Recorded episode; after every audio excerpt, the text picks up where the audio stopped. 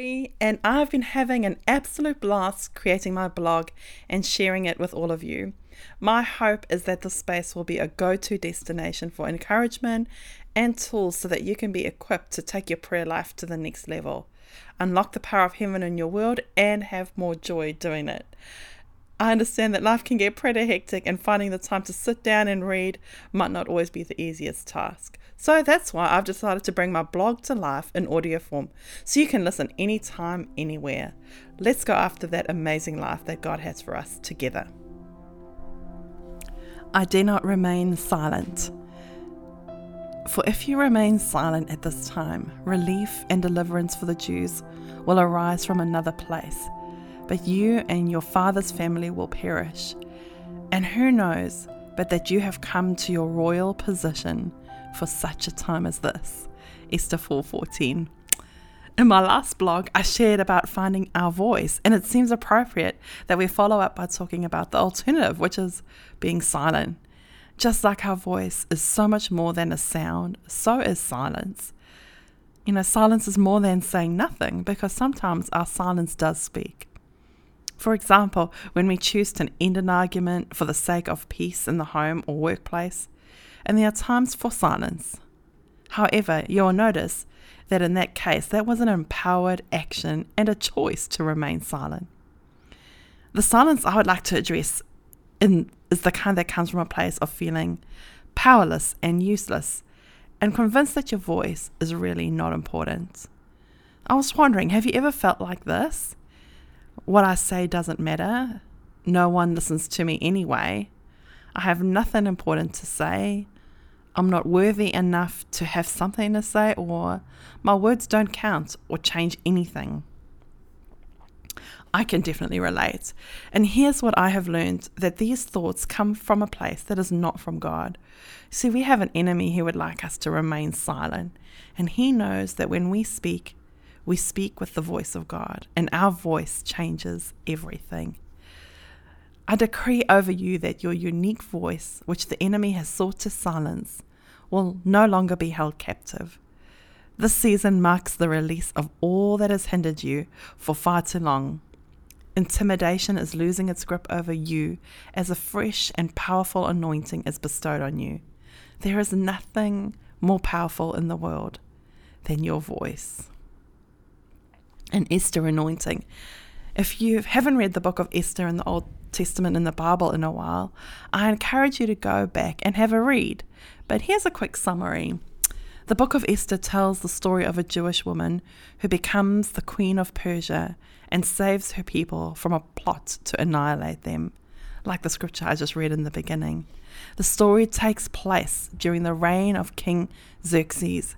When the king's queen Vashti disobeys him, he seeks a new queen, and Esther, an orphan, is taken from her village to his court as a young virgin.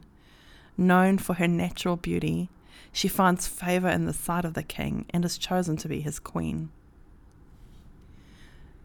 But Haman, an influential advisor to the king, harbors a deep hatred for Jews and convinces the king to issue a decree to annihilate them. Mordecai, Esther's cousin and guardian, learns of the plot and urges Esther to intervene. Initially, Esther is hesitant, but eventually gathers up the courage to approach the king uninvited, risking her own life. Esther invites the king and Haman to a series of banquets, during which she reveals her Jewish heritage and exposes Haman's evil intentions. The king becomes furious with Haman and orders his execution. Mordecai is then promoted to Haman's former position. The Jewish people are given permission to defend themselves against their enemies on the designated day of their extermination. And with Mordecai's influence, a counter decree is issued to protect the Jews, and they successfully defend themselves, resulting in a great victory. Like Esther, there is a calling on your life, and you have found favor with the king, our King Jesus, and he has prepared you for such a time as this. Esther four fourteen is a well-known scripture, and for most of my life, we have always focused on part B of that scripture, the part that says, you have come to your royal position for such a time as this. I've personally experienced the truth and know and understand that my life is important and that God has placed me on this earth at this specific hour for a purpose. And I pray you have this revelation too. But recently, the Holy Spirit has given me a powerful understanding of the first part of this verse. You know he's speaking to you when you read a verse and suddenly it stands out more than usual. Or maybe, like me, there's this reaction in your spirit when you read a scripture. It hits you in the guts and impacts you, and you just can't stop thinking about it. Then I started seeing that number four fourteen everywhere, whether it was on my phone or a number plate of a car passing by. I encountered the four fourteen daily at unexpected times. I knew the Holy Spirit was catching my attention to deliver a message. You know, Esther four fourteen says, "For if you remain silent at this time," if Esther had remained silent, the Jewish people were in danger of being killed and a generation could have been wiped out.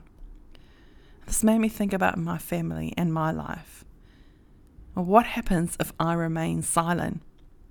And I realized that if I remain silent, I am leaving my husband, my family, my friends, and myself vulnerable to attack. That is absolutely not what I want to see. My voice in prayer as I sit at the table in the courts of the king would be heard and would change everything. As I do my part, I know God will do his, and I partner with him and agree in prayer, but he is the ultimate solution. Remember, your voice matters, it carries weight, and when you speak, all of heaven is activated. Therefore, the cost of silence outweighs the cost of speaking up.